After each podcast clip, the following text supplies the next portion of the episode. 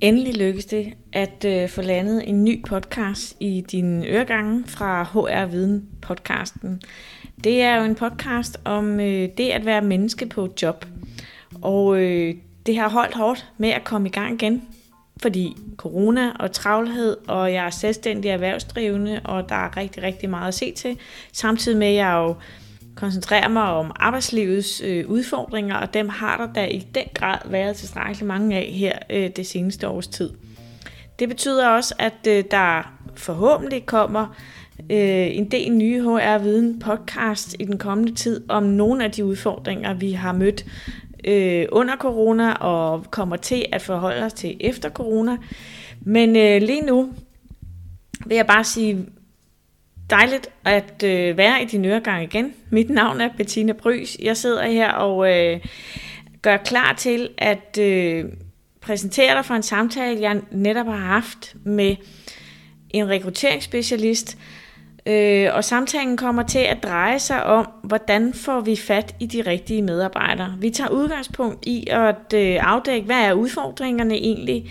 Hvad er det, der er særligt ved de mere med fremtidens rekrutteringer? Øh, hvordan går man i gang? Hvordan ved man overhovedet, man har fundet den rigtige? Og hvad kan man så i øvrigt gøre for at være sikker på, at det match, man tror, man øh, leder efter, det også er det rigtige, når det kommer til stykket? Sidst i samtalen, der kommer vi med tre gode råd til at øh, få udvalgt den rette kandidat til den stilling, du nu engang har ledet.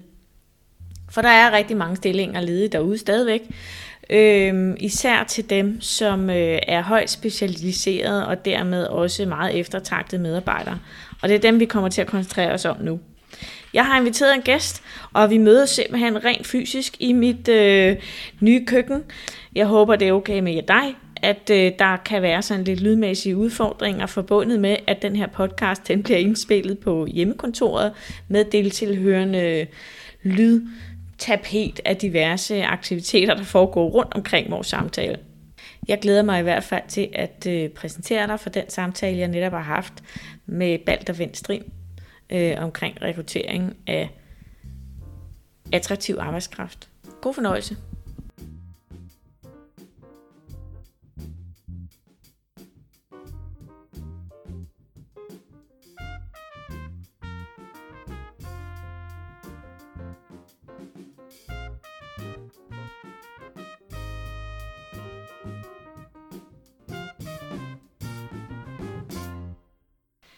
Velkommen til. Øh, beklager den meget lange corona og alle mulige andet pause, men øh, nu er vi i gang. Og i dag der har jeg fået selskab af Balder Vendstrip, som har sat sig for at løse nogle af de rekrutteringsudfordringer, vi ser i fremtidens måde at øh, finde og hyre medarbejdere. Det er det, vi tager udgangspunkt i i dag. Velkommen til. Og velkommen til, Balder. Jo, tusind tak. Hvorfor øh, skal vi tale sammen om rekruttering? Ja, det skal vi, fordi at, øh, det er en, øh, et, et marked, som øh, stort set ikke har udviklet sig. Det er stået mere eller mindre i stampe. Øh, det bliver ved med at blive foregå på en måde, som øh, på mange måder er lidt oldnordisk i virkeligheden. Og hvad er, hvad er grunden til, at det lige præcis er dig, jeg har som gæst? Kan du fortælle lidt mere om, præsentere lidt Det kan du tro. selv? Jamen, øh, jeg har, jeg har fungeret som øh, undervisende konsulent i erhvervslivet igennem de sidste 25 år øh, og er lidt ofte i virkeligheden stødt på, på ledere, som har udtalt noget i retning af, at han skulle nok aldrig have været ansat. Og det kan man jo, øh, det kan man jo godt, øh, det kan man jo sidde og reflektere lidt over, og så tænke, hvad var det så for nogle mennesker, det blev sagt om? Og typisk var det faktisk meget, de meget kompetente mennesker, det blev sagt om. Øh, og det gjorde, at jeg begyndte at lave nogle refleksioner omkring, øh, at, at det er jo nok rigtigt, at øh, en kompetent medarbejder kan godt være et dårligt match. Øh, og en kompetent medarbejder kan godt være en virkelig, virkelig god medarbejder i en virksomhed og i en virksomhedskultur, hvor den han måske i virkeligheden kan være øh, med til at trække teamet ned, hvis han var ansat i en anden. Så oplever du mange øh, fejlrekrutteringer? Øh, ja, og det er også en af de helt øh, store omkostninger i virksomhederne, når, når der bliver lavet fejlrekrutteringer. Øh, der er meget forskellig forskning, der viser, at det, det, det koster som minimum 100.000 øh, at lave en fejlrekruttering, og det er upåagtet af, hvad stillingsniveau det er på. Og det er også upåagtet, og det er også uden at tage hensyn til alle de øh, oplæringsomkostninger osv., der også måtte være i det. Og hvis man i øvrigt har et rekrutteringsbyrå på, så kommer det jo også nemt til at koste. Det løber hurtigt op. Øh, væsentligt mere, ja. Så, så, så, så hvis det ikke er oplæringstiden, hvad er det så? Så er det rekrutteringsperioden og, og jobopslag? Og... og så kan det være de kunder, som når at få en dårlig kundeoplevelse, imens man har øh, en fejlrekruttering. Det kan være, det kan være der har, det har så mange øh, afledte effekter, så, øh, så i sidste ende er det meget svært at sætte økonomi på. Men, øh, men de grundberegninger er, at det koster minimum 100.000. Og sandsynligvis koster det øh, en halv million op efter, øh, hvis man tager alle omkostninger med. Det vil da også være mit umiddelbare bud, fordi det, det ved man jo også fra, fra, ja, fra det øjeblik, du opdager, at der er et behov for en ny medarbejder, til du har fundet vedkommende og lært dem op. Selvfølgelig lidt afhængig af opgaven, men, men der går jo hurtigt halve og hele år, før vedkommende er helt oppe på form. Ikke? Præcis. Og hvis det så har den forkerte, du har fået ind, så går der som regel også lang tid, før man erkender, ah, han var nok ikke den rigtige. Ikke? ud igen, frem, forfra, en gang til. Så det er en lang proces. Præcis, og det er også nogle, altså, det er også, det er også det, man hører øh, lederchefer sige, det synes jeg ikke lige, at jeg kunne læse mig til i CV'et, eller det, det sagde de ikke noget om i jobinterviewet og så videre. Ikke? Øh, og, og, så, så det der med at få lavet grundarbejdet ordentligt, det er, ja, det er der faktisk. Øh, selvfølgelig er der utrolig mange dygtige HR-medarbejdere derude, og, og det er ikke fordi, at jeg er efter HR-medarbejderne i virkeligheden. Jeg er nok mere efter måden, man rent faktisk øh, vælger at øh, prioritere tid og penge til, at rent faktisk at få rekrutteret den rigtige. Så hvad er det for en mission, du er ude på? Jeg er øh, på en mission, som i bund og grund handler om mere effektive arbejdspladser med bedre arbejdsmoral og bedre arbejds- og større arbejdsglæde. Okay, øh, det var en bedre arbejdsmoral simpelthen. Wow. Hvad har det med rekruttering at gøre? Ja, jeg tror, det har det med rekruttering at gøre, at hvis man finder de rigtige kandidater, og sådan, hvis man skal være sådan lidt flabet, så er det jo sådan, øh, øh, jeg kan ikke engang huske, hvem der har sagt det, men hire the attitude, train the skill, øh, kunne godt være sådan en, en, en sætning, som øh, jeg selv støtter rigtig meget op om. At øh, det her med øh, de fleste jobs, der kan man altså lære de ting, som man skal kunne, hvis man ellers har den rigtige indstilling, og man passer ind i arbejdskulturen. Så ved jeg godt, når vi kommer på specialistniveau, øh, på mange niveauer, jamen så, så er man nødt til at have nogle bestemte kompetencer for overhovedet at kunne løse opgaver. Det er jeg helt med på. Øh, så, så det er jo et, det, er det grundlag, der ligesom skal ligge der. Et minimumsgrundlag er, at man skal have kompetencerne på plads. Ja, fordi det, det vi havde snakket om som forberedelse, og det, det vi, vi har lagt op til, at, at skulle være det, sådan, det, vi zoomer ind på i den her samtale, er jo netop de specialiserede, eller i hvert fald meget eftertragtede medarbejdere, som jo ofte er det samme. Ikke? Ja. Øhm, og, og der tænker jeg, der er det vel netop specialistkompetencerne, der, der er noget af det mest fremtrædende, du skal få afdækket på en eller anden fornuftig måde. Det kan være, det kan være en nødvendighed, altså for overhovedet at kunne bestride jobbet, at man har øh, er certificeret i et eller andet øh, specifikt produkt. Øh, og, og jeg får tit stillet spørgsmål, som hedder, jamen hvis vi, overhovedet kan, hvis vi overhovedet kan få en, som har de rette kompetencer, så er vi nødt til at tage vedkommende. Upagtet af, om de passer ind i arbejdskulturen eller ej. Hvor jeg så siger, jamen det er, der, det er rigtigt. Altså hvis der kun er en, som søger jobbet, som rent faktisk kan bestride det, så kan I blive nødsaget til at ansætte vedkommende, på trods af, at de rent faktisk ikke passer ind i arbejdskulturen. Ja. Men derfor er det stadigvæk en vigtig viden at have med sig. Hvad er den her viden medarbejders præference for en god arbejdskultur. Og så kan man tilrettelægge arbejdsdagen for, for vedkommende, hvis den er markant anderledes end den kultur, som de ellers skulle træde ind i. Så skal man måske begynde at gøre sig nogle overvejelser om, hvordan kan jeg isolere den person, så jeg kan få skabt nogle rammer for vedkommende, der kan gøre, at de rent faktisk kan high performe.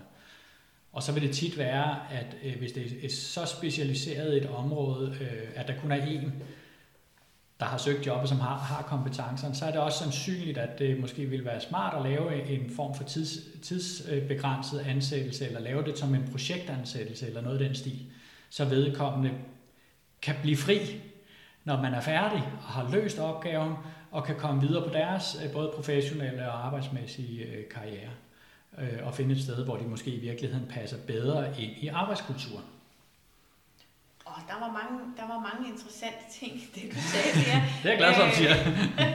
jeg, jeg kan jo meget godt lide din tanke om, at det ikke nødvendigvis altid er medarbejderen, der skal passe ind i organisationen, men måske lige så meget organisationen, der skal tilpasses til, den medarbejder, de så har brug for, fordi øh, nogle gange så prøver vi lige lovligt desperat at mase en cirkel ind i en firkant, ikke? Øh, og insistere på, jamen vi er en firkant, så hvis du skal være her, så skal du også være en firkant. Øh, så, så jeg kan meget godt lide tanken om, at, at den skal altså gå begge veje, den her. Det skal ikke være, at du skal passe ind i vores kultur for enhver pris, nødvendigvis.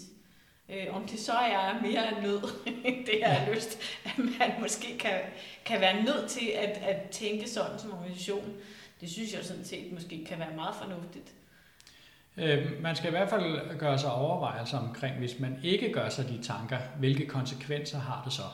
Fordi så er konsekvenserne nogle gange, at man vælger at ansætte en, som egentlig ikke passer ind i kulturen, og så får vedkommende lov til at ødelægge den kultur, som man ellers forsøger at opbygge. Og så ender man med, at man, at, øh, ja, hvad hedder det, operationen lykkes, men patienten døde. Ja, eller at, at vedkommende efter, jeg har sådan en helt præsent øh, erfaring fra en medarbejder, som for halvanden år siden blev ansat ind i et job, som, øh, og han, han er helt klart en af de der meget eftertragtede ressourcer. Der er ikke ret mange af dem. Øh, du skal løse den her opgave, og han sagde flere gange til adskillige samtaler, hvis ikke I vil det her, så skal I ikke ansætte mig. Jeg er en Ferrari. Jeg skal ikke sættes til at køre 80 i timen på motorvejen.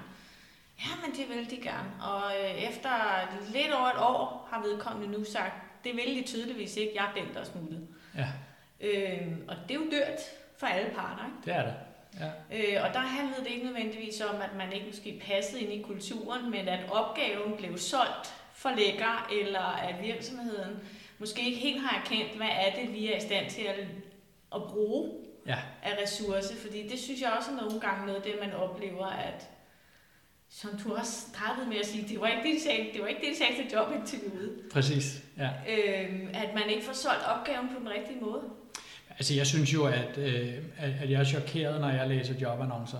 Øh, både, både hvad de mener, de kan tilbyde, og, og, og hvad de kræver. Øh, men, men et eller andet sted, så bliver det jo sådan et, øh, et spil for galleriet. Øh, ikke kun når virksomhederne slår jobopslagene op, men også når kandidaterne skriver deres øh, motiverede, såkaldt kalder jeg det, motiverede ansøgning. Ikke? Fordi hvis man er dygtig til det, så skriver man jo de ting øh, i øh, den motiverede ansøgning, som man kan se, at, man, at der er behov for, at man skal have for at kunne komme til samtale. Selvfølgelig. Øh, det, har, det har alle jobansøgere jo lært gennem mange år, det er jo det, man skal. Jeg havde en journalist ansat på et tidspunkt i, i en anden virksomhed, som, øh, som sagde, Jamen, jeg kan komme til jobsamtale i 80% af de øh, tilfælde, jeg har lyst til, fordi jeg ved godt, hvordan man skal skrive en, job, en jobansøgning. Ja. og, og nu er jeg lige øh, vil jeg afholdt noget webinar her omkring unbiased recruitment, ikke? altså det her med, hvor, hvor påvirket vi bliver af alle mulige forskellige ting, helt ned til øh, køn, alder, navn. Øh, navn. Øh, der blev lavet en undersøgelse i USA, som viser, at øh, de sendte 5.000 ansøgninger afsted, som var identiske, og nogle med hvide navne, så at sige, og noget, nogle med afroafrikanske navne. Og der var 50% større sandsynlighed for, at man kom til samtale, hvis man brugte et hvidt navn. Mm. Øh, og det er, jo, det er jo skræmmende. Øh, så, så der er mange, der er mange så, så, der. så det siger jo noget om, at ja, hele den der rekrutteringsproces, den, den har en frygtelig masse filtre, vi skal operere rundt om. Øh, der er både, ja, som du siger, medarbejderen eller den potentielle jobsøgeren, har jo helt klart en interesse i at forme sig selv lækker. Ja. I hvert fald, hvis man ikke er en af de mest eftertragtede medarbejdere. Øh, men virksomheden har jo også en interesse i at ja, tiltrække så mange som muligt for ligesom at have et valg.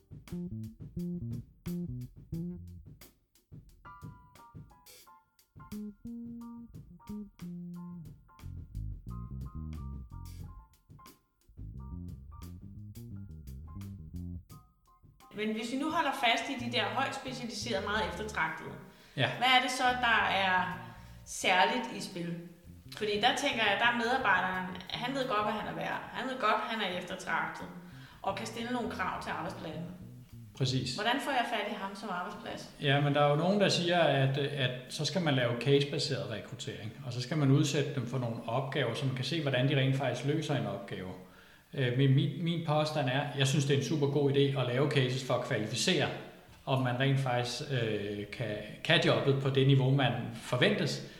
Men, men beder man øh, ansøger om at lave en case, som for eksempel tager to eller fire timer at løse, øh, så kan jeg garantere jer for, at man både sorterer de dårligste og de absolut bedste fra. Ja, det sad det var præcis så, min tanke. Det får du ikke øh, de mest eftertragtede til at bruge tid på det der.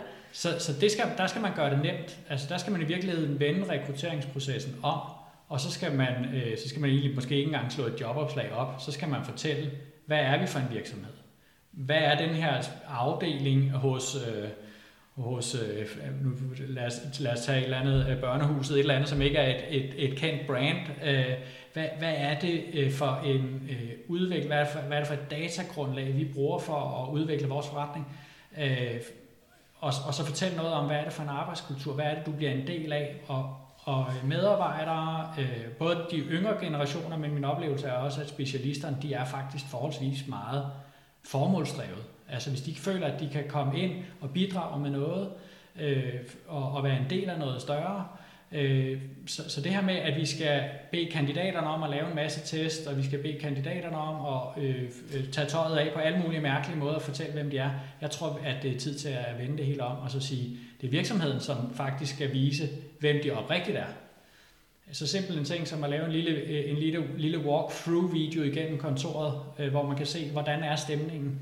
Det vil være noget, der, øh, det vil helt sikkert være noget, man klikker ind på så, som øh, kompetent medarbejder for at se, kan jeg se mig i den her sammenhæng?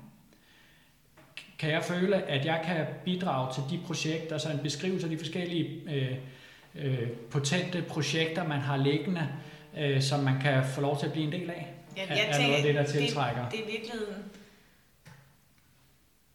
det er i virkeligheden mere det, jeg tænker, at du er nødt til at beskrive projektet. Fordi den der øh, Simon Sinek, øh, Know Your Why, fortæl hvad meningen er, øh, den, den ved jeg ikke rigtigt, om jeg køber den idé, fordi det, det jeg i hvert fald øh, har, har set i forskning, og især motivationsforskningen, øh, og, og, og noget af det, jeg også selv har forsket i, det, er, det, det handler ikke nødvendigvis om den store, abstrakte meningsfuldhed.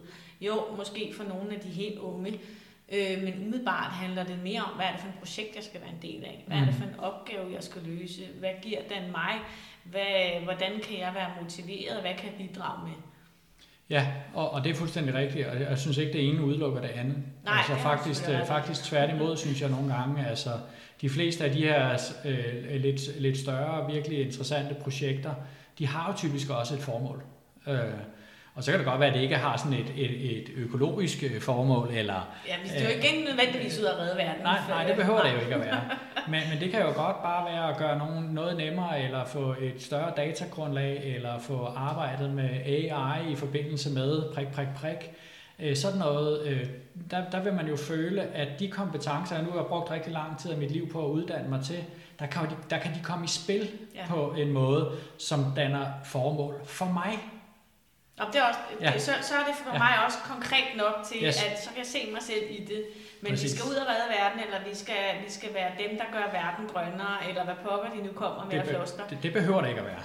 Altså, øh, det, der er jo en grøn bølge, altså, og den boblen er jo, er jo i, i hvert fald hvis man ser på Vestas-aktierne, også næsten øh, knækket nu. ikke. Øh, lad os se, om det er midlertidigt. Men, øh, men, men jeg tror, der går nogle år før, at, øh, at grønt bliver upopulært. Øh, decideret. Så, ja, ja, så, så men, det, men, men det, det skal men, stadigvæk være så, hvordan kan jeg hjælpe til, eller også på vej i den grønne omstilling, for øh, eksempel, øh, ikke? Jeg tror, der er forskellige ting, som er vigtigt, upagtet af, om man er specialist eller ej. Øh, man skal føle, at man bidrager med noget, øh, altså så, så de kompetencer, man har, at de flytter noget for organisationen. Mm. Øh, og det er i virkeligheden den del, som mange specialister måske primært er drevet af. Ikke? Ja. Øh, men man skal også føle sig værdsat som menneske, øh, hvis man øh, i hvert fald hvis man skal prøve at få fat i medarbejdere, som skal være med til at løfte virksomheden på sigt øh, over tid. Øh, så er jeg med på, at der kan komme specialister ind, som egentlig bare er med på at løse en opgave, øh, og så føler de, de har bidraget med det, de skal, og så skal de måske videre til en anden virksomhed og løfte en anden opgave der. og og der, der er jo heller ikke nogen tvivl om, at øh, markedet udvikler sig også i retning af, at flere og flere øh, øh, midlertidige ansættelser er, er fremtiden. Ja, for det var den anden interessante ting, jeg hæftede mig ved det, du sagde før, at, at måske skal man gøre det tidsbaseret, de her ansættelser. Øhm, hvad, hvad handler det om øh, for dig? Fordi jeg kan finde 100 forskellige argumenter for både hvorfor man skal og hvorfor man ikke skal. Men, men hvorfor skulle det gøre det nemmere at rekruttere de rigtige Jamen det kan, det kan gøre en, ting, det kan gøre det nemmere at rekruttere den rigtige, øh, hvis det kun er en opgave, som skal løses. Så mener jeg så stadigvæk, at det er interessant at få en arbejdskulturprofil med på den, for at kunne skabe de mest optimale rammer for vedkommende, mm. mens de nu engang er der. Øh, og jeg, jeg er faktisk ret overbevist om, at der er rigtig mange, også af de nyere generationer, også når man ser på, hvordan arbejdsmarkedet udvikler sig med flere og flere jobskifte i løbet af ens karriere, Øh, det, det, det tegner jo retning af, at man, man kommer ind, man bidrager med noget, når man er færdig med at bidrage med det, så bevæger man sig videre. Det behøver ikke nødvendigvis, fordi at der har været et dårligt match jo. Det kan sagtens være, fordi at man bare føler, at nu er, nu er den opgave udført. Nu har jeg gjort det, jeg Nu har vi gjort det, så, og, og i øvrigt kan det være, at der arbejdsgiveren tænker det samme. Ja. Øh, så, så det der med at tænke i øh, kortere ansættelser, projektansættelser, øh, midlertidige ansættelser, det er, det er der meget, der tyder på er fremtiden. Det, det er jo i hvert fald noget af det, Dennis Nørmark og Anders Fogh, øh, hvad hedder han, Anders Fogh Jensen i forbindelse med det her søvdearbejde har talt meget ind i, at nogle gange så får vi ansat nogen, som vi skal bruge i nogle perioder, men vi har fastansat dem, så opfinder vi opgaver til dem i de perioder, hvor vi måske ikke har behov for dem, og så sidder ja. folk og får en god løn for at lave fuldstændig værdiløst arbejde. Og det er jo ikke nyttigt for hverken virksomheden eller for medarbejderne. Nej, det er heller ikke motiverende det er værdifuldt, for, for eller, værdifuldt eller nej, det er værdiskabende. Det. så, så kan der være en værdi i måske netop, at ja, have en længerevarende relation med medarbejderen, for som du siger, altså, det er også dyrt at få nye ressourcer ind, og inden de ligesom er up to date, og de har fået bearbejdet med ind i en rigtig virksomhedskultur osv., du, du skal være strikket sammen på en, en særlig måde som organisation, for at kunne løfte meget, mange midlertidige ansættelser. Ikke? Man har jo behov for en eller anden stabilitet og noget vidensbevaring, og der kan være andre argumenter for, at det måske ikke altid er lige værdifuldt at give slip efter et halvt eller helt eller to år. Det er i hvert fald en rigtig god idé at have styr på sin dokumentation, når man snakker om midlertidige ansættelser. Øh, så, så hvad, er det, hvad er det præcis, der skal leveres? Hvordan bliver det her, den her viden overdraget? Hvem skal fortsætte projektet? Så en eller anden form for, for samarbejde skal der jo være med vedkommende. Men ellers er det jo typisk sådan, når det virkelig er specialister, man får fat i, så er det ikke nødvendigvis, fordi der, der er så meget oplæring af dem, fordi at de, det er faktisk dem, som ved, hvordan opgaven skal løses. Øh, og på den måde er, øh, er sådan oplæringstiden af sådan en type af specialist, som vi snakker om her, jo øh, typisk ikke særlig stor. Du lytter til podcasten HR Viden, en podcast om mennesket på arbejde.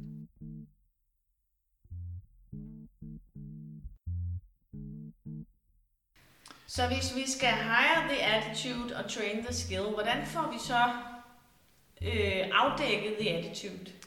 Ja, men vi får jo afdækket the attitude. Øh, altså jeg kunne også stille spørgsmålet anderledes. Får vi afdækket det ved et CV? det tror jeg hurtigt svar. Det er nej. nej, svaret er nej. Der får du afdækket skills, ikke? Ja. Øh, som udgangspunkt i hvert fald. Ja, eller øh, jeg kunne også være så flabet at sige, at, at, at bedste case er, at man finder frem til, om de har arbejdet nogle steder, som er virksomheder, man ser op eller ned på. Ja. Øh, jeg havde lige en... Øh, en, en chef, som har prøvet at gennemføre en øh, anonymiseret screening-proces, hvor man ikke kan se CV og så videre, som sagde, øh, jamen vi, er, vi har jo været vant til at starte med at kigge øh, screen CV'erne igennem for at se, om, øh, om folk har været de rigtige steder og har de rigtige uddannelser. ja. øh, og, og når jeg siger det nu, og, og vi sidder og snakker om det, jamen så ryster vi jo begge to på hovedet øh, og tænker, er det sådan, det foregår? Det er det faktisk rigtig mange steder. Ja. Man, man reagerer jo også på det, man kan genkende, og det, man tænker, nå, det er godt brand, der har øh, yep. den der... Og jeg er da helt sikker på, ja. at, øh, at øh, havde jeg været hos Mærsk, så havde jeg også skrevet det øh, forholdsvis stort. Ja da. Øh, og, og, og det... Øh, men, det, men desværre er det sådan. At, nu, nu, hvis jeg så skal lege djævelens advokat, så, så, så er der jo også en grund til, at vi reagerer sådan. Fordi når du har været hos Mærsk, så får du jo også smittet noget af mærskånden med dig. Du får lært noget om rettidig omhu og klæder dig på den rigtige måde og komme til tiden. Og alt det der antager jeg jo, når jeg ser, der står mærsk på dit CV. Ikke? Ja. Øh, så, så noget er der jo selvfølgelig om det, men der er helt klart også noget emotionel øh, bias-reaktion, hvor du tænker, åh, ja, det er i orden, ham kan ja. vi godt bruge, ikke? Ja. Fordi der følger en masse antagelser med. Altså, jeg, jeg er ikke bekymret. Jeg, jeg, det er ikke, fordi jeg tror, det er et dårligt sted at have været hos Mærsk, jo. Uh, overhovedet ikke. Uh, der er nok en grund til, at de er blevet så store. Ligesom hvis, man, har, hvis der står Lego, så er der også uh, en blåstempling på mange måder, ikke? De vækster en bestemt type af, af medarbejdere. Og det er der en grund til. Ja. Så, selvfølgelig er der det. Øh, men mit argument er, at der kan ligge rigtig meget, øh, jeg kalder det for det grå guld og de uslæbende diamanter, blandt alle dem, som bliver sorteret fra. Ved du, hvor lang tid man gennemsnitligt bruger på øh, et CV i en, øh, i en ansættelsesproces? 5 minutter? Nej, 7,4 sekunder. Okay. Så, så hvis, man, øh, hvis man nu skal ignorere det der CV, for du siger en anonymiseret screening, Ja. Hvad, hvad er det så, man kigger efter? Jamen, så får man... Øh, øh, altså det, det vi gør i vores system i hvert fald, ja. det er, at der er der mulig, muligheden for at oprette nogle forskellige spørgsmål, hvor kandidaterne skal lave en selvevaluering. Øh, nu skal på, vi måske på, lige lave en time-out og ja. sige, i vores system, hvem ja, er det, ja. øh, vi har jo glemt at, at præsentere... Hvor kommer du egentlig fra? Hvad er vores system? Ja, og det er jo ikke, altså, og det vil jeg gerne lige have lov til at øh, stedfæste. Det, det her det er jo ikke for at, at prøve på at sælge vores øh, ja, men det er rekrutteringssystem. Øh, er men jeg har været med til at udvikle et, øh, et system, som hedder Talent Attract, som er et applicant tracking system øh, grundlæggende set, mm. som gør det muligt at, øh, at matche øh, kandidater og virksomheder med hinanden på baggrund af det, jeg kalder for the big three. Ja, det er jo der, vi arbejder med en øh, virksomhedsejer som øh, en spændende gæst, og derfor kommer vedkommende også tit med et særligt system, som han eller hun har ekstra meget erfaring med. Og nej, det handler ikke om at sælge det her specifikke system. Det handler om at pege på, at der er tre store områder, du med fordel kan gøre dig umage for at afdække, hvis du skal finde den rigtige profil, det rigtige match til den stilling, du har til rådighed. Og de tre områder, det er skills, det er arbejdskultur eller arbejdsprofil, og det er vedkommendes personlighed. Lyt med, når vi dykker lidt ned i, hvad de tre ting indbefatter, og hvordan vi finder den rette balance til lige præcis det job, du leder efter en ansøger til. Det første, og specielt når man snakker specialister, øh, det er kompetencerne. Ja. Øh, det andet, man kan måle på, og det kan man så gøre... Så det er skills? Det er skills, og det ja. kan man gøre anonymiseret. Okay. Øh, så det har ikke noget med CV'et at gøre, men det har noget med ens egen selvevaluering at gøre, og så bliver alle vurderet på, ud fra samme, skal vurdere sig ud fra præcis de samme kriterier. Ja. Så vi skal ikke lede, vi skal ikke ligge og lede efter det ned igennem CV'et. Har de den her kompetence eller ej? Nej, for vi har bedt vedkommende om at vurdere sig på en skala fra 0 til 10. Øh, og, og, ja. og, og, og det er næsten også kunne se dig tænke, øh, skruer, skruer, skruer folk så ikke 10? Nej, det gør det faktisk ikke. Øh, men hvis folk bliver bedt om at tage stilling til, om de skal... Øh, hvis der nu i opslaget står, at man skal være øh, selvsikker, så er det ret nemt at skrive, at man er selvsikker, for det er jo faktisk en gang imellem. Hvis du skal score mm. dig selv på en skala fra 0 til 10, hvor selvsikker er du så? Ja, så bliver det relativt lige pludselig. Ja, og i øvrigt så ved du ikke, hvor på skalaen ønsker virksomheden, at du skal ligge, så du er egentlig nødt til at være så ærlig som muligt. Ja. Best case er stadigvæk, at, at det vi får, og virkeligheden er, at vi får jo ikke det reelle billede. Vi får personens selvbillede. Selvopfattelse. Selvopfattelse. Ja. Men det er faktisk bedre, end, end det vi kan prøve at screene os frem til i et CV. Ja. Øhm, det er, det, det er det ene punkt. Så skills bliver... Og så er det næste ja. punkt, det er arbejdskultur. Mm. Øh, og, og det har vi jo allerede været inde på. Det kan have forskellig grad af vigtighed. Ja. Det kan være utrolig vigtigt øh, for nogle virksomheder, og specielt når vi ikke kigger på virksomheden som helhed, men når vi går ned og kigger på de specifikke teams, så kan det være ekstremt vigtigt, at man passer ind i kulturen nogle steder, hvor det kan være mindre vigtigt andre steder. Så, så hvordan screener du min arbejdskultur? Ja, altså, hvad, hvad er det, du leder efter? Ja, det, er det min moral? Eller så, øh, eller? Nej, det er faktisk nogle spørgsmål, som øh, bliver stillet øh, på baggrund af noget forskning, der er blevet lavet. Så det er en valideret øh, test, mm. øh, som bliver kaldt for OKAI. Øh, og og det, den, det, den grundlæggende gør, det er, at den laver en, øh, en personprofil på dig, på, ikke ud fra hvilken person du er, men ud fra hvad, dine arbejdspræferencer. Okay. Altså, øh, øh, det bygger på nogle konkurrerende værdier. Så, øh, og det ene parameter, det er, at man sådan til fællesskab, og at man alle sammen skal være sammen, og, og Ja, ja. Altså, eller er det sådan mere det konkurrencepræget og KPI-præget? Okay. Eller er det utrolig meget struktur, eller er det utrolig meget frihed og kreativitet? Har jeg brug for rammer eller frihed? Præcis. Eller... Ja, ja, okay. Og det er klart, hvis du kommer øh, og har trives utrolig godt, nu kommer jeg måske med nogle fordele hos, hos Mærsk, med, øh, der er bare fuldstændig orden og struktur på det hele, og du så kommer ind i en udviklingsafdeling i, i en anden virksomhed, hvor det er sådan lidt mere det finder I selv øh, ud af. Havde vi ikke møde klokken 10?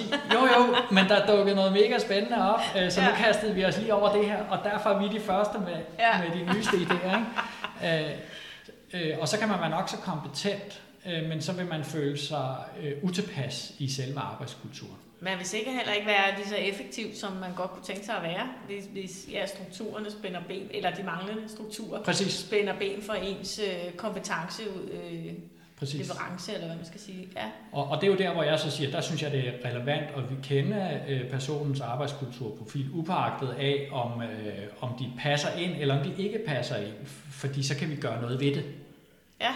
Enten gøre noget ved vores egen kultur, eller, eller være, få skabt nogle rammer, der gør, at vi ikke kommer til at blande det for ja. meget med hinanden. Ja. Øh, og så giver jo nogle afledte effekter, som også er, at man begynder at kigge på, jamen den arbejdskultur, vi har, er det rent faktisk den, vi gerne vil have?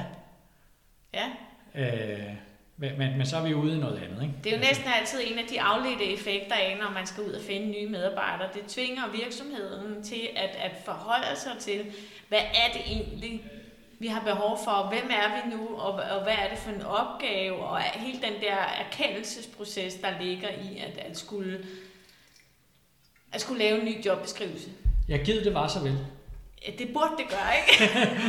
Fordi jeg, jeg sad godt og tænkte, da jeg selv sagde det, så lige lidt, så siger jeg, ja, det er noget af det, vi oplever, det er at folk bare tager copy-paste for sidste ja. gang, og så kører vi. Men sådan er det jo heldigvis også den anden vej, når medarbejderne, så, ja, eller når kandidaterne skal søge, så laver de jo også bare en copy-paste for deres ja. forrige ansøgning. Så det er derfor, jeg siger, at det plejer jo i mange tilfælde desværre at ende med at blive sådan et, et spil for galleriet, både fra den ene og den anden side af. Du sagde, der var tre ting. Ja, den sidste, øh, det er personligheden.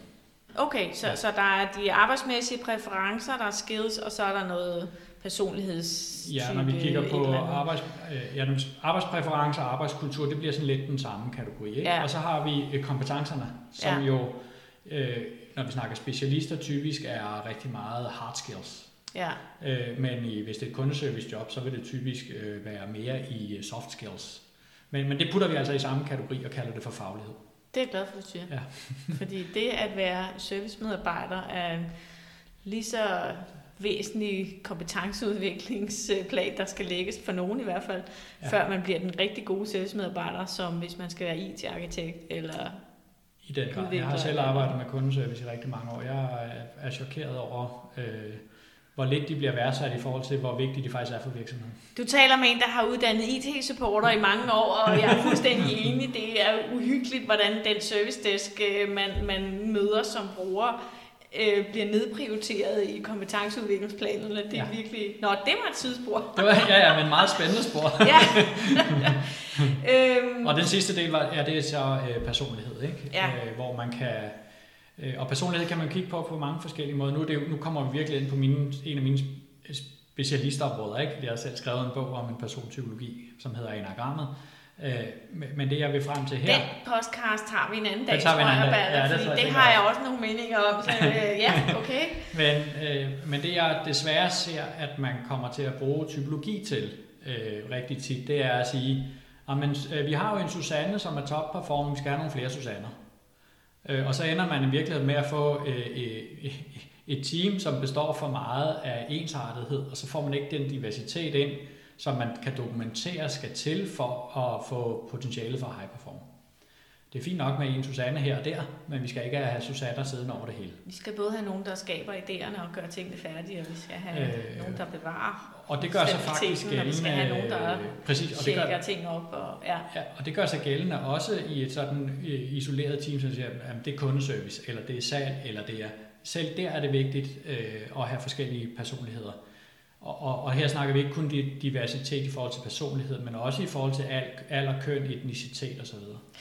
Er det ikke lidt luksus at, at tænke personlighed, hvis vi taler om de her high skill øh, virkelig øh, eftertragtede medarbejdere, hvor, som, som er en scarce resource, hvad hedder det, en knap ressource. Er det ikke sådan lidt luksus at tænke, at så skal han også være øh, omgængelig og fleksibel og omstillingsparat og agil og øh, velbevandret i øh, at begå sig på de brunede gulve? Er det ikke sådan lidt meget for langt? Øh, jo, på, på nogle punkter, hvis det var det, man forlangte af en specialist, som skulle sidde og, og, og nørde udvikle, så ville man jo decideret fejlkaste. Øh. Ja, jeg tror bare, det jeg sigter efter er sådan lidt, altså det, det er måske balancen imellem, er det vigtigt for dig at få øh, de virkelig attraktive, dygtigste medarbejdere, Øh, mm. Eller er det vigtigt for dig at få dem, der passer ind i, øh, og, og som er mest behagelige at arbejde sammen med? Fordi det vi jo ofte ser, øh, uden at fornægte noget som helst, eller sætte folk alt for meget i kasser, det er, de dygtigste medarbejdere, de kender godt deres værd. Mm. Og, og de har nogle andre krav til organisationen, og dermed er de måske nok heller ikke helt så omgængelige eller nemme at forme, fordi de har fundet deres form. Ja, men sådan kan det sagtens være. Øh, sådan kan det sagtens være. Og, og jeg vil jo næsten sige, at, at hvis man bruger typologien, eller typologier på den måde, at man bare skal have nogen, som er behagelige og rare og nemmere at være sammen med, så misbruger man det jo i den grad. Mm. Altså, og, og så vil man få ikke diversitet. Det er jo netop at få diversitet ind, når man får en, som er lidt kold, ind i et varmt team, øh, eller hvis man får en ind, som er ekstremt analytisk, eller, eller tage en anden en. Vi har et meget teknisk team, hvor, hvor alt er sådan fakta, data osv., og, og så får vi en ind, som faktisk kan bidrage med at sige noget omkring, jamen når I siger det på den måde, så føler jeg mig næsten såret. Øh, og så bliver det sådan en, at det kan man da ikke, hvorfor føler du så? Det er jo bare fakta, vi snakker om. Jo jo, men det her produkt, som vi skal levere, det er der altså også nogle kunder, som skal mødes af på et tidspunkt, og der sidder altså også mennesker med følelser. Så det der med at få vinklen med ind, øh, i stedet for at se på øh, ham der, som er, er den følelsesladede, som en, en problematik, ja. en besværlighed, så se det som en, jamen det er faktisk en styrke, og det er jo faktisk det videnskaben, den også dokumenterer, at jo mere forskellige vi er, jo, vel, jo mere velforberedte er vi, når vi møder op til et møde. Fordi vi ved godt, hvis vi to er meget ens, og det er vi jo på mange måder, kan man sige, og på nogle måder ikke. Øh, altså blandt andet, du er kvinde, og jeg er mand. Ikke? Altså på den måde er der jo allerede nogle forskel der. Men, men hvis, vi er, hvis vi ved, at, at vores holdningsniveau øh, og vidensniveau er nogenlunde det samme, så, så, så de første 10 møder, jeg har med dig, jamen så ender vi bare med ret hurtigt at blive enige. Og blive enormt enige ja. om, hvor gode vi er. Eller og hvor meget hvor skal jeg så forberede mig til møde, møde ja, 11? Hvor hvis jeg, hvis jeg hele tiden skal have den der og, og de første par gange kan jeg godt opleve det sådan lidt som en slåskamp, eller synes, det er irriterende. Hvorfor skal de der følelser nu lige pludselig i spil? Ikke? Øh, men hvis man begynder at se på, at det der med at få diversiteten ind i teamet som en styrke, så er det også dokumenteret, at så er potentialet for high performance også højere. Jeg det kræver bare, så god ledelse. Ja, ja, det er sådan en helt anden snak. Ja, det bruges. Øh, jeg tror bare, det jeg, det jeg sådan lidt reagerer på, det er, når det er de helt eftertragtede mm. ressourcer, vi er på jagt efter. Mm øh, så er der ikke ret mange af dem at vælge imellem. Nej. Og, og grund til, at de er eftertragtede, det er som regel, fordi de er virkelig, virkelig dygtige til deres fag. Yes. Er det så ikke de der skills, vi skal koncentrere os om, og så leve med, at nogle af dem har nogle udfordrende personligheder, som måske ikke nødvendigvis passer ind i jo, teamet og, eller Og man kan, også, man kan også vinkle det og så, så sige, øh, at, at vi skal se det som en ressource, at de har nogle lidt skæve personligheder. Ja. Så, så jeg vil sige, at, at personligheden kommer ikke til at betyde mindre.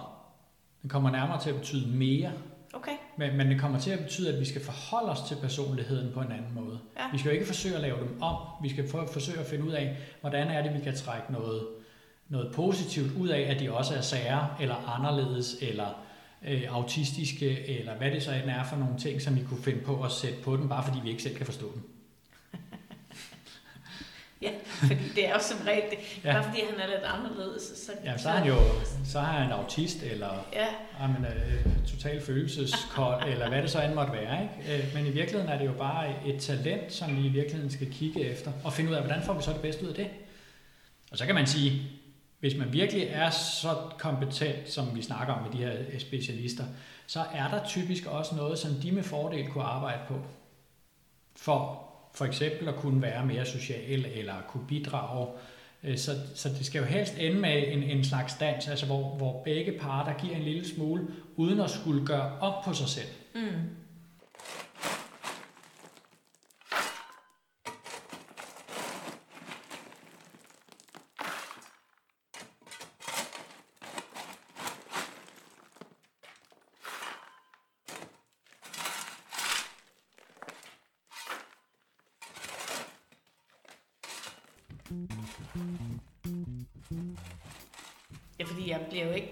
Specialist ansat til at være social. Så jeg bliver ansat til at lave et stykke arbejde, og kan jeg så ikke bare få lov til det. Den synes jeg da er godt nok, jeg har hørt ja, mange gange. Den har jeg også hørt rigtig, rigtig mange gange.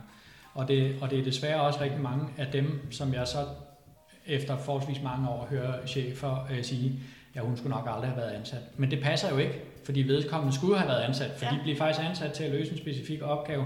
Man formåede bare ikke at lede den på en ordentlig måde, og man formåede ikke at få dem med også i en personlig udvikling. Eller som du siger, måske stoppe ansættelsen Præcis. der, hvor de, de ligesom har ja, leveret det, de er gode ja. til at levere, og så give slip på dem der. Ikke? Præcis. Øh, fordi det, det synes jeg jo er interessant, at, at virksomhederne måske begynder at tænke lidt anderledes end enten er det freelance, kom lige ind og lav den her på en måned, eller også er det fastansætte øh, de næste syv år. Mm. Og det virker som om, der er... Eller ubestemt tid. Eller ubestemt tid, ja.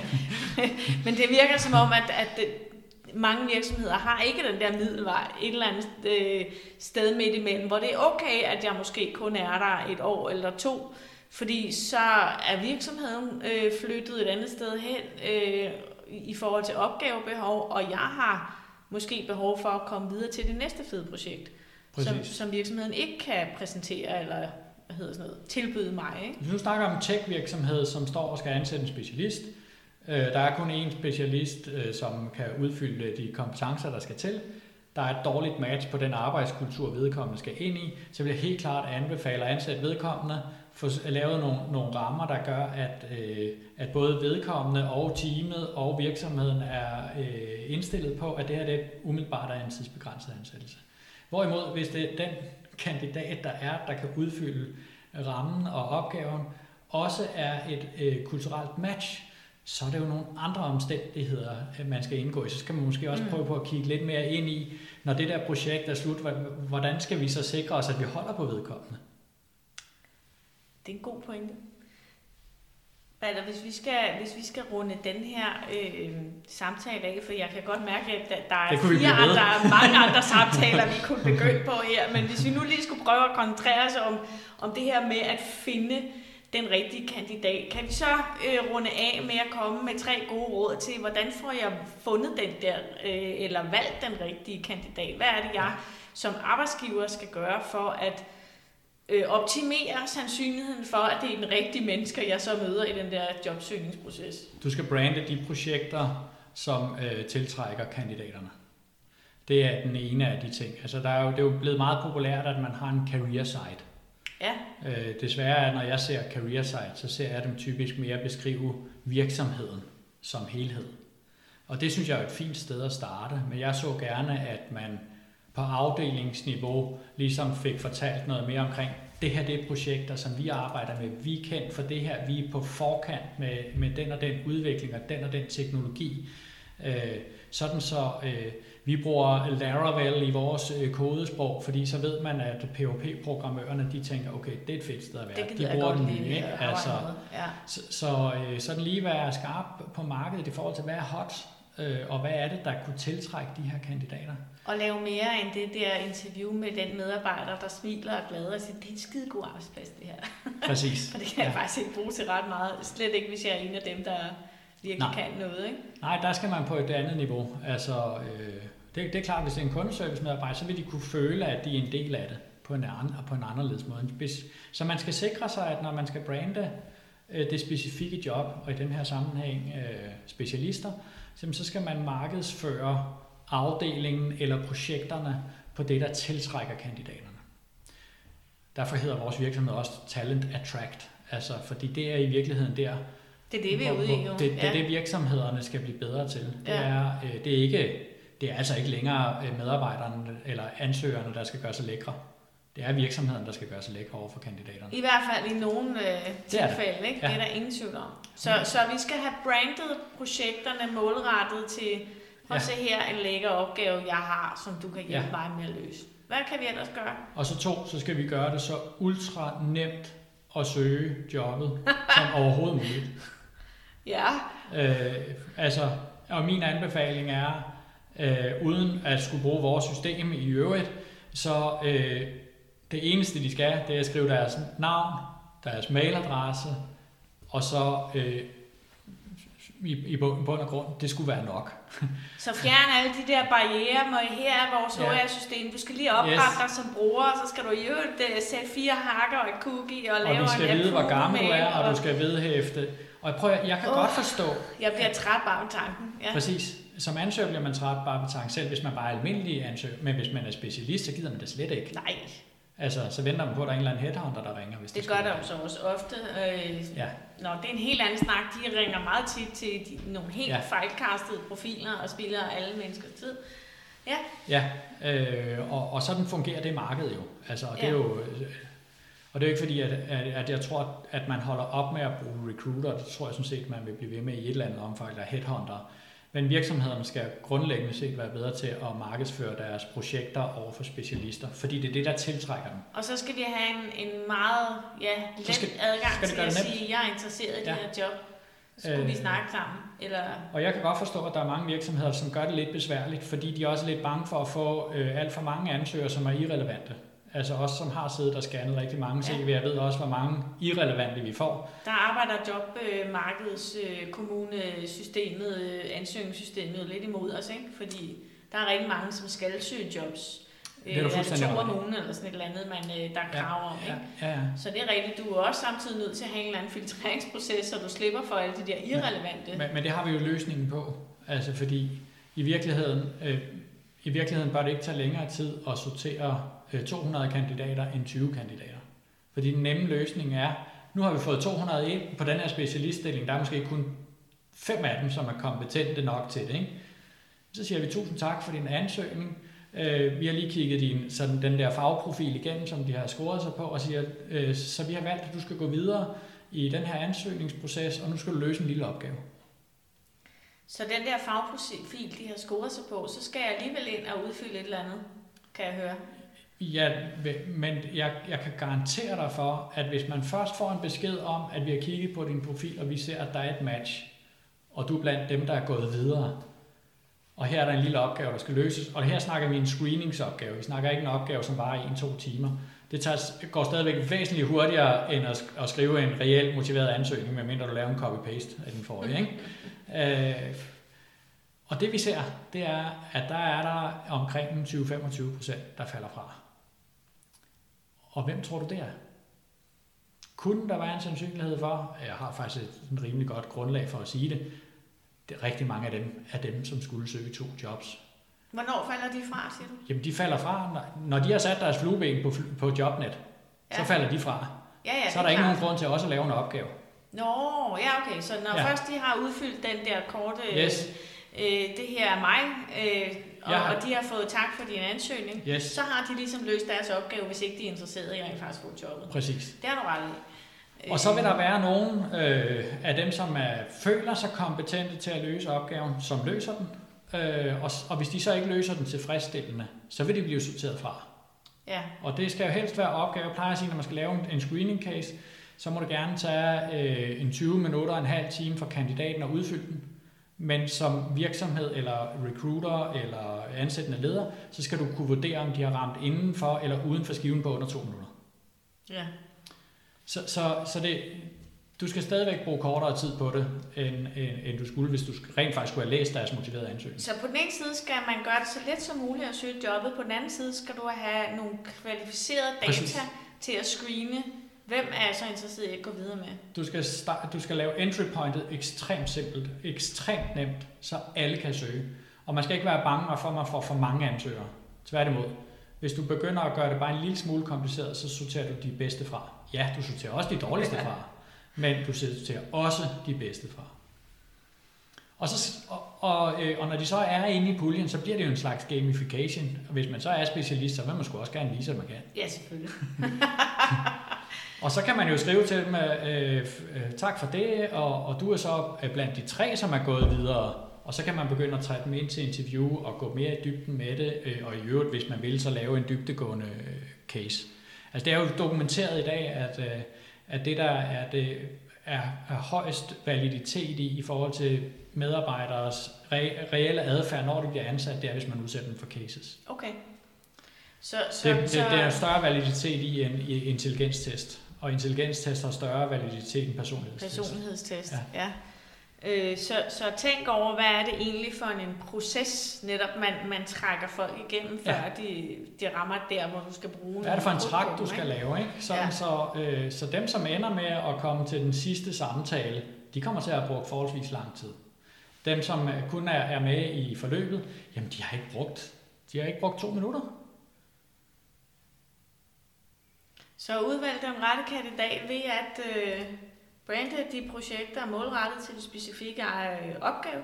Gør det så let som muligt at søge jobbet, men sørg for at indsamle kvalificerede data, sådan så du kan ja. gøre jobbet nemmere for dig selv med at Og, og afhængig af hvad job det er, øh, så vægte øh, faglighed, hard skills, soft skills, øh, øh, arbejdskultur og personlighed. Det var nogle gode råd øh, at øh, slutte af med, hvis man overvejer at øh, optimere sin, sin rekrutteringsproces og skal ud og have fat i nogle af dem, som virkelig bare kan vælge at vrage mellem jobsene. Gør det nemt. Gør det attraktivt. Og kvalificere dem, ja. Det var så 2, 1, 3. Nå, ja, okay, godt så. Det har du simpelthen øh, holdt op. Det har du set ret i. Det er i hvert fald stadigvæk tre gode råd. Så jeg skal gøre mit bedste for at også lige skrive det her ned i show notes øh, på podcasten, hvis du gerne vil have det skrift i stedet for. Øh, Balder, Venstre, det har simpelthen været en fornøjelse. Jeg kunne godt høre, at det er nok ikke sidste gang, vi kommer til at tale sammen. Så må vi se, hvilket format det bliver næste gang. Men tusind tak for i hvert fald, fordi du vil være med her. Det var en stor fornøjelse. Du er en dejlig vært, og tak for kaffe. Ja, tak for kaffe. Det var så samtalen omkring, hvordan øh, vi får fat og tiltrukket de bedst mulige kandidater til øh, de meget attraktive stillinger, der er flere og flere af derude. Tak til Balder Vendstrim for at hjælpe mig med at skabe en dialog og komme med nogle gode råd til, hvordan det kan gøres smartest muligt. De gode råd øh, kan du selvfølgelig også læse på show notes, men kort opsummeret, så handler det om, at du skal få brandet ikke kun din virksomhed, men også de projekter, du leder efter kandidater til. Du skal gøre det så nemt som muligt at søge jobbet, sådan så vi ikke får sorteret de forkerte fra, øh, inden de overhovedet kommer ind og møder dig. Og så skal du have kvalificeret jeres dataopsamling i den her ansøgningsproces, sådan så du kan blive i stand til at udse dig de mest relevante kandidater. Det her var første podcast i en ny sæson af HR Viden. Jeg er ikke koordineret nok til at øh, have 10 forskellige podcasts liggende klar til de nye gange på nuværende tidspunkt, men planerne er der, og ambitionerne er der, og så håber jeg, at øh, det ikke var alt for længe, før at øh, der kommer endnu en podcast ud til jer. Mit navn er Bettina Prys, jeg sidder her, fordi øh, jeg arbejder med en lang række udfordringer inden for spændingsfeltet mellem mennesket og organisationen. Og øh, HR Viden podcasten er jo så endnu et forsøg på at afdække nogle af de mange forskellige udfordringer, vi møder derude. Hvis du kan lide, hvad du hører, og har idéer til, øh, hvad vi skal snakke om på et senere tidspunkt, så skriv endelig til mig. Jeg er forhåbentlig nem at finde både på LinkedIn og på Facebook og på Twitter hvor HR Viden også øh, er tilgængelig, i hvert fald på Facebook.